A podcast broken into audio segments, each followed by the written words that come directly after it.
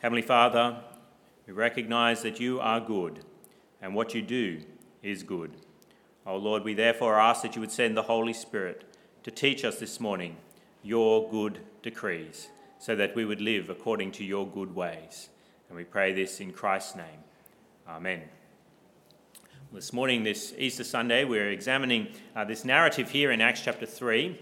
Uh, we see in this passage that Peter and John, who are apostles of the Lord Jesus, who are with Jesus for his whole ministry, and then, of course, uh, witnesses of his death and then his resurrection, they heal this lame man at the temple. It's quite a great miracle because we read in verse 2 of chapter 3 there that the man had been crippled from birth.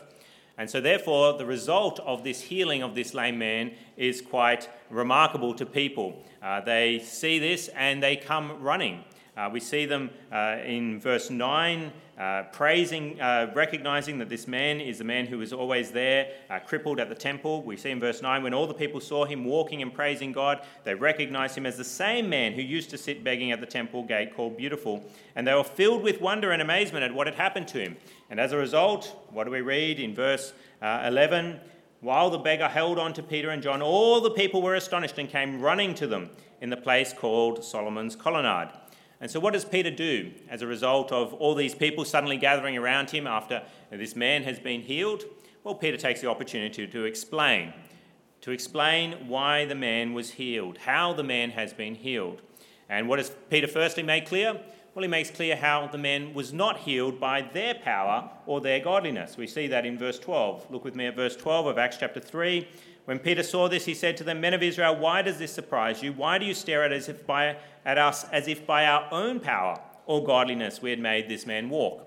So, as he explains this great miracle to the people who have come running, curious about what has happened, uh, he wants to make clear that it is not by his power, his godliness, or John's power, or John's godliness that the man can walk. So, whose power has enabled this man to walk? Well, Peter is very clear that it's Christ's power, it's Jesus' power. We see in verse 16, look with me at verse 16 of Acts chapter 3, verse 16 says, By faith in the name of Jesus, this man whom you see and know was made strong. It is Jesus' name and the faith that comes through him that has given this complete healing to him, as you can all see. Very clear that it is Christ, it is Jesus who has made this man well, who has healed this man. But who is Jesus? Well, Peter explains who Jesus is in the verses earlier. Verse 13 of Acts chapter uh, 3, we read, The God of Abraham, Isaac, and Jacob, the God of our fathers, has glorified his servant Jesus. So, who is Jesus? He's a servant of the Lord. Who else, what else do we know about Jesus? Verse 13, You handed him over to be killed, and you disowned him before Pilate, though he had decided to let him go. Who is Jesus? Jesus is the man that the Jews had murdered, had killed a number of days earlier, a few months before this event took place. They had killed and murdered this man, and as on Good Friday, this, this uh, a couple days ago for us, we remembered how the Lord Jesus was crushed, how he was crucified and murdered by the Jews at the time. But what else do we learn about Jesus in this passage? He was murdered, yes, he was killed, but also he was raised from the dead. Verse 15, after verse 14, where Peter says that they had uh, killed this, this uh, one and asked that a murderer would be released in his place, we recognize in verse 15 that he was also raised to life. Verse 15, you killed the author of life, but God raised him from the dead. God raised him from the dead. And how do they know? Well, Peter and John are eyewitnesses of the risen Jesus. Verse 15 says, You killed the author of life, but God raised him from the dead. We are witnesses of this.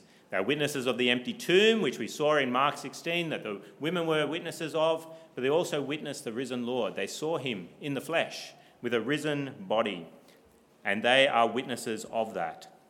But what hope then is there? What hope then is there for the people as they hear that they have killed Jesus Christ, that they have murdered God's Messiah? Well, Peter gives them hope. He tells them that they, their sin of murdering Jesus plus all their sin can be forgiven. How's that? Well, it's by repentance. Look with me at verse 17. Verse 17 of Acts chapter 3 says, Now, brothers, I know that you acted in ignorance, as did your leaders. But this is how God fulfilled what he had foretold through all the prophets, saying that the Christ would suffer. What should they do? Verse 19 Repent then and turn to God so that your sins may be wiped out, that times of refreshing may come from the Lord, and that he may send the Christ who has been appointed for you, even Jesus. He must remain in heaven until the time comes for God to restore everything as he promised long ago through his holy prophets. What should the people do as they find out that they have murdered God's Messiah, that they handed him over to be killed? They should repent. They should turn from their sin. That's what repentance means. It means turning from going your own way to going God's way, turning from sin and unrighteousness to turning to what is right, to turning towards righteousness. It's a change of mind, a change of behavior, which comes through the change of mind. That you're no longer going to serve yourself, but you're going to serve God. And what happens then if you repent of your sins? Well, we see in verse 19 and 20 that your sins are wiped out, times of refreshing come, and of course, the Lord Jesus will return one day and take you to be with him. But if you do not repent, then your sin remains. You are still guilty, Peter is telling the Jews. You are still guilty of murdering the Lord Jesus. And therefore, what will happen? Well, verse 23 tells us. Verse 23 Anyone who does not listen to him, that does not listen to Jesus, and repent will be completely cut off from among his people. Now, one day you'll be completely cut off. Why? Because they have murdered God's Messiah. They've killed the author of life, and they've killed themselves in the process. They've put themselves to death because that is the punishment that they deserve for murdering God's Messiah. And so they therefore are cut off from God, and one day they'll be cut off for eternity in hell. And the same truths that are here today, uh, that are here in this text, apply to us today. That's why we're looking at this passage. It still has relevance for us today. Peter preached to the Jews, but he also preached, preaches to us today, even while he is dead and with the Lord. He preaches to us in this passage. What have we done? What have we done? How is this passage relevant to us today? Well, we too have killed the author of life. What Peter says in verse 15 applies to us as well. Look with me at verse 15. He says to the Jews there, You killed the author of life. And that is what we are guilty of as well. We have killed the author of life. How? By rejecting the Lord Jesus Christ. By rejecting Jesus, by rejecting God, and seeking to rule our lives our way without God, without Christ, we're effectively putting Jesus to death. We don't want him in our lives, and therefore we are murdering him when we disown him and disdain him. And what does that then mean? We're killing the source of life. We are attempting to kill the source of life. This, these words that are here in verse 15, where it says you killed the author of life, could actually be translated as you killed the source of life. It's a, a, word that can be translated in a number of different ways, and, and some translations even translate it that way. The Holman Christian Standard Bible translated it as, translates it in that way that you have killed the source of life. That is what we have done when we reject Jesus. We have killed the source of life. How is Jesus the source of life, though? How is he the author of life? How is he the source of life? Well, he has life in himself. We depend on other things to provide us with life. Jesus is self sustaining, he has life within himself. We read in John chapter 5 verse 26, for as the Father has life in himself, so he has granted the Son to have life in himself. Jesus as the Son of God is not dependent upon creation. In fact, creation is dependent upon him. And that is how he is also the source of life. How is Jesus the source of life? Well, he has created all things. We read in John chapter 1, verse 1, it says, In the beginning was the Word, which we understand to be a reference to Jesus Christ. And the Word was with God, and the Word was God. He was with God in the beginning. And then this amazing statement comes about this Word through him all things were made. Without him, nothing was made that has been made. So if something has been made, if something is created, then Jesus is responsible for the creation of that thing, for giving it life. And so, as we look around at all the things that have been made around us, we have to understand that Jesus is the source of life for those things. So, Jesus is the source of life in himself, he is the source of life in creating all things, but Jesus is also the source of life in sustaining all things. We understand in Colossians chapter 1 verse 16 for by him Jesus all things were created things in heaven and on earth visible and invisible whether thrones or powers or rulers or authorities all things were created by him and for him affirming what we just read there in John chapter 1 that all things have been made by him. But what does verse 17 say in Colossians chapter 1 he is before all things and in him all things hold together. The only reason things in this room are not going all over the place is because he is holding them together. The only reason things are existing in this room is because Jesus is right here holding everything together as the source of life.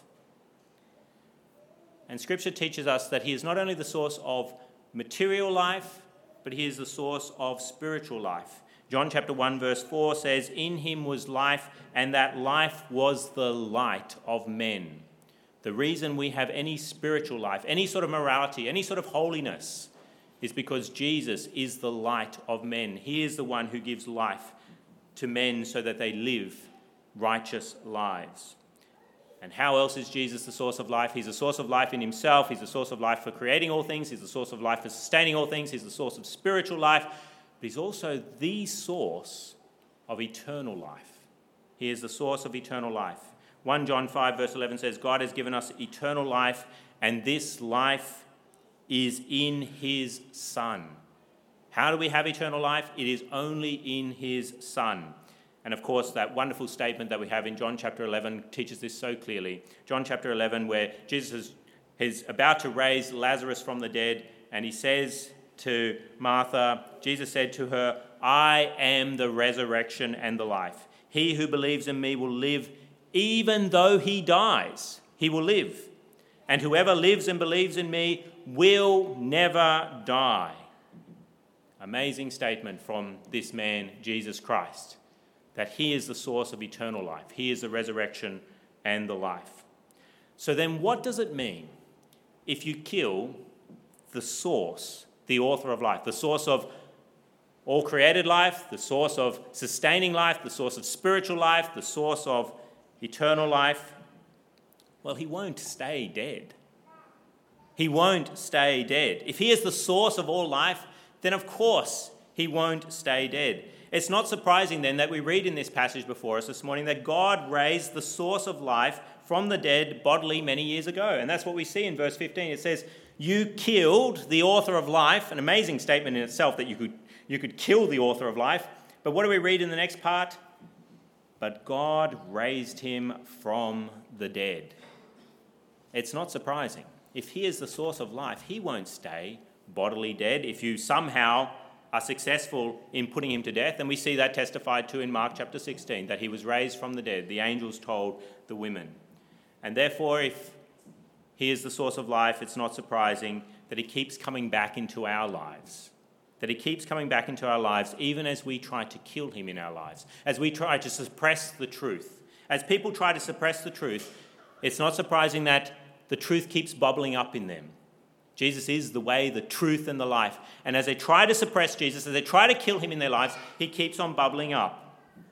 They may have killed Jesus off fairly well enough when they were younger. But it's interesting when someone's later on in life they suddenly have this interest in Jesus again, or there's some sort of acknowledgement of Jesus comes up in their life. They thought they had eradicated him from their life. But he is the source of life. So, therefore, it's not surprising if he is sustaining you each day that somehow he will make himself known to you, even as you try to put him to death in your life. And it's not surprising then, if he is the source of life, that one day he will return. He will return bodily and make himself known to you, or one day you'll be taken when you die to see him at the judgment throne itself. If he is the source of life, then one day you will meet him. Despite your attempts to murder him, to reject him, to cast him out of your life. And it's not surprising then, if he is the source of life, that one day you will be cut off from his people.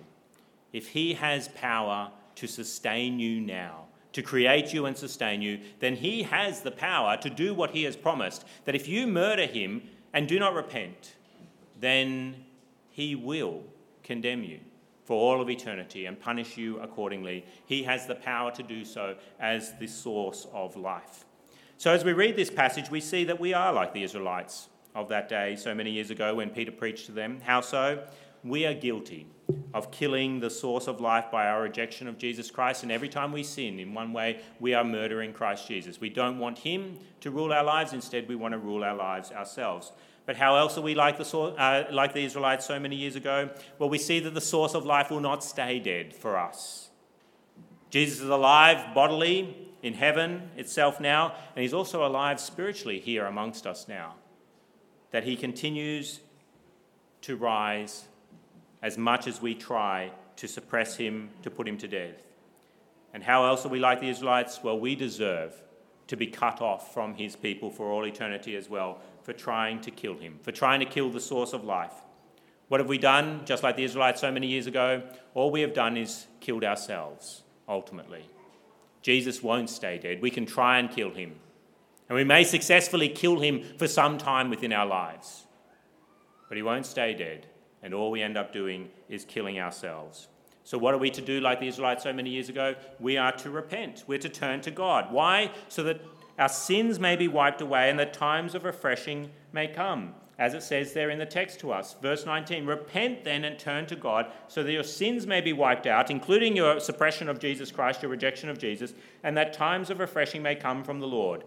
And that one day, if you are repentant, he may send the Christ who has been appointed for you, and you'll be taken to be with him in heaven. That's the ultimate refreshment. That's the time of refreshing that we're really looking forward to. We as Christians do experience a time of refreshing here on earth as we turn to God and the Holy Spirit works in us and we experience the joy and a taste of heaven, but we're really looking forward to that time, that refreshing time when Jesus will take us to be with him for eternity in heaven. So are you still in the business, of murdering Jesus Christ, suppressing the truth about Christ? Are you someone who denies Christ's existence, denies his divinity, devi- denies his humanity, denies his death, denies the significance of his death, his sacrificial death for those who have sinned against him? Are you someone who denies his resurrection? You may affirm that Jesus lived as a man, may affirm that he died, but do you deny his resurrection? Do you realize what you are doing? You are killing the source of life. By denying him, you are killing the source of life. And do you realize the foolishness of doing that, of killing the source of life? You can never ultimately do it. It's stupid. It's like trying to attack the sun, the source of life here on earth for all plants. You try to attack it, you can't do it. Jesus is the Son of righteousness. If we try to kill him, we cannot do it. And what do we do instead? We just do damage to ourselves. We kill ourselves for eternity in hell. We condemn ourselves as we reject the source of all life. I was trying to understand this and trying to get an idea as to how we could understand it uh, more clearly and looking around for an illustration. I was a bit stuck this week. I've actually been preparing so many different sermons uh, for camp, for Good Friday. I've got six that I'm preaching in Turkey. Um, so my mind usually has one sermon to work on. And it's been at one point I was had like 10 different sermons floating around in my mind. And so I've been changing gears at different times. And I'm even surprised whether I'd be able to get up here today and, and remember anything that I've prepared this week. But as I was preparing this week for this Easter Sunday sermon, I was trying to work out what is a good illustration that can illustrate what it means that we tried to kill the source of life. And as I was sitting at my desk, I could hear in the distance the racket of a jackhammer going over at the childcare centre which we're renovating. Uh, my office is a little bit further distant than my house. Uh, thankfully, it doesn't go at night, but we've been hearing the jackhammer going, working hard, but making a lot of noise at the same time. And suddenly I had my illustration. What is sinful humanity like? They're like an electric jackhammer that's connected to a generator that is supplying it with electricity. And what does sinful humanity do as that jackhammer? It gets up on top of the generator and then, with the power that is coming from the generator, tries to kill the generator. It tries to kill the, jack- the generator. It jackhammers the generator. And what utter foolishness that is To think of a workman getting his jackhammer that is powered by a generator and gets up on top of the generator and jackhammers that generator. What will he do? Well, he may kill the generator, yes. But what will he do as well at the same time? He kills himself. The jackhammer will cease to work if he destroys the generator that is powering him as he jackhammers. A jackhammer that does that deserves to die. It is utter foolishness to do that to the generator, to the source of its life. And that is what sinful humanity has done. It has jackhammered the source of life, God Himself. But what does God do even after our attempts to kill the generator, the source of life? God repairs that generator. He repairs that generator. That's what we read in verse 15. You killed the author of life, but God raised him from the dead. God repairs that generator so it is even more powerful. He raised Jesus Christ with a body that will never die, that does not feel pain or suffering, that will never die. And what else does God do in His mercy? He allows the jackhammers to plug back into the generator again. But on a condition. On a condition. What can happen? The generator can, the jackhammer can come to life again, but on a condition. What is that condition? Well, we read of it here in verse 19 repent. Repent. If the jackhammer repents of its attack on the generator, God it's, and God Himself, if the jackhammer repents of that attack, then he can have life again. And what is he supposed to do with that life? Not attack the generator, not attack God, but kill sin instead. Jackhammer sin, jackhammer opposition to God. Opposition from own sinful self, opposition from the world, opposition from Satan towards God. That is what he is to jackhammer. That is what he is to kill. Not God. He is to use that life that God breathes into him to kill sin, to kill opposition to God. But you may be saying this morning, can't I find another power source? Can't I find another power source? If I've destroyed Christ, surely I can plug into something else. Well, maybe you think you can kill the source of life and find another source of life, but there is no other source of life. There is no other generator. I said before that this word in verse 15 can be translated, the Greek word there can be translated as author. It can be translated as source, but some translations have it as prince, prince of life. And the idea there is that, and, and it comes from the Greek word that is first, the idea of first. There is no other one who is before, that no other source of energy. There is no other source of life. He is the first. He's the Alpha and the Omega. He is the first and the last. There is no other source of life. And so, if you do not plug into him, then you cannot have eternal life. Jesus teaches us this in John 14, verse 6. He says, I am the way and the truth and the life. No one comes to the Father except through me.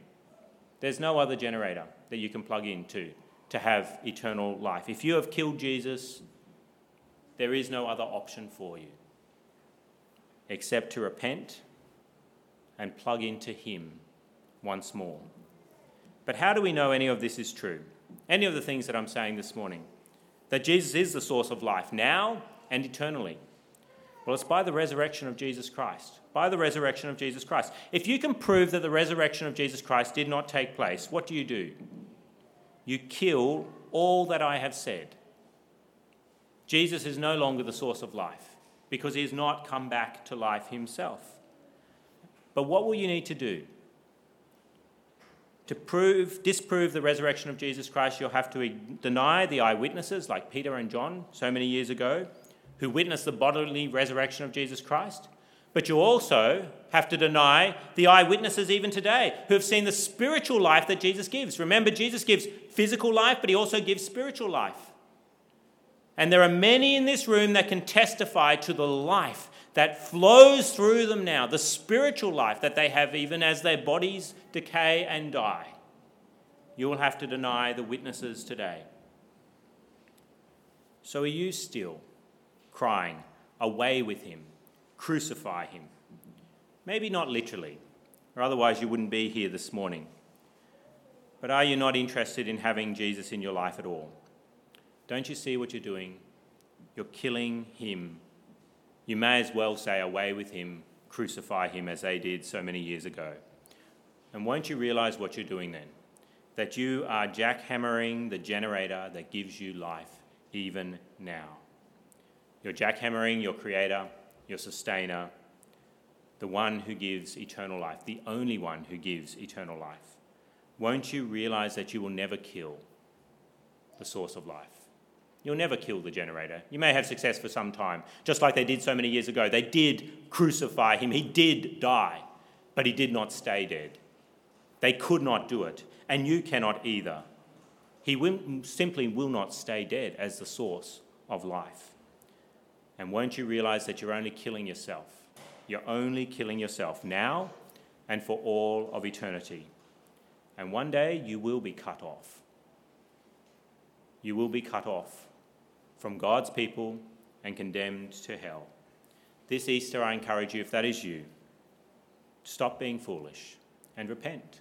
Repent. Turn to God by the power of the Holy Spirit. Stop living for sin and your way and live for God's ways. Why? So that your sins may be wiped out, that times of refreshing may come from the Lord, that Christ will send, Christ will be sent from God to take you to be with him for eternity in heaven.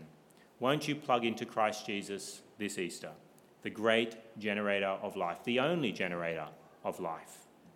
Plug into him by repentance so that you have spiritual life now and that one day you will have physical life for all of eternity in heaven. And if you have repented, if you have repented of your attempts to kill the source of life, and we're in this room are all guilty of it. We're all guilty of murder. We've all tried to suppress the truth. We've all tried to murder Jesus in some way at some time to our shame. But if we have repented, what should you do? You should rejoice with thanksgiving. Rejoice with thanksgiving for the source of life's mercy in allowing us to plug back into Him even after we tried to kill Him. We should rejoice with thanksgiving. How should we rejoice? Well, we should rejoice like that man that we see in Acts chapter 3. We should rejoice like ones who were crippled from birth. From birth, we were people who were hostile to God. But then we have been healed. We have been healed. I love this man. He's one of the men that I'd love to see in heaven one day. John chapter 9 also has this man who was blind, who was healed by Jesus. I'd love to meet that guy too. But this guy, you just see his delight.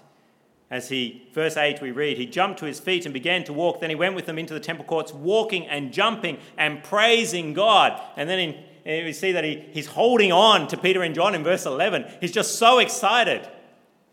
That's how we should be. We were crippled from birth. We were hostile to God from birth. We were murderers from birth. But then God, in His mercy, has healed us, has saved us. We should rejoice like who? We should rejoice like ones who were destined to eternal prison for murder, but have been set free. Have been set free. Rejoice like ones who have life again, despite being murderers and should justly be condemned for all eternity as murderers. But instead, we have been justified, we've been declared righteous in a court of law, God's court of law, the only court that ultimately matters. We've been declared righteous because Christ has paid the penalty for us and wiped away our sins with his blood. We should rejoice as ones who have proof of eternal life.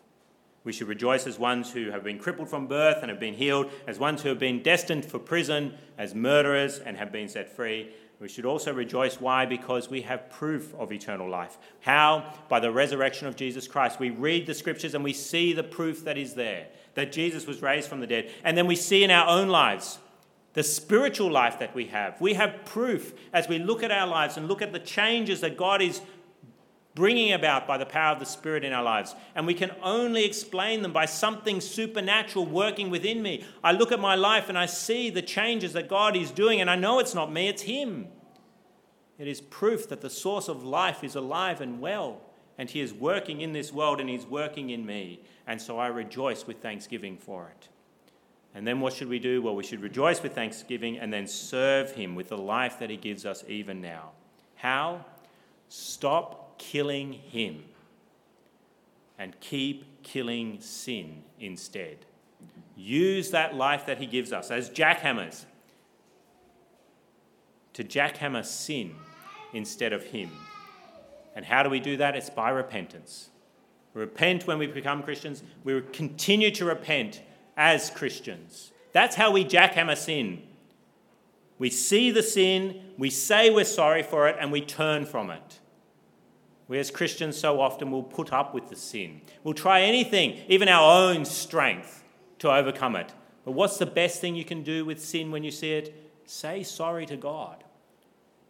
There's something in our minds, pride that's there, that doesn't want to say sorry.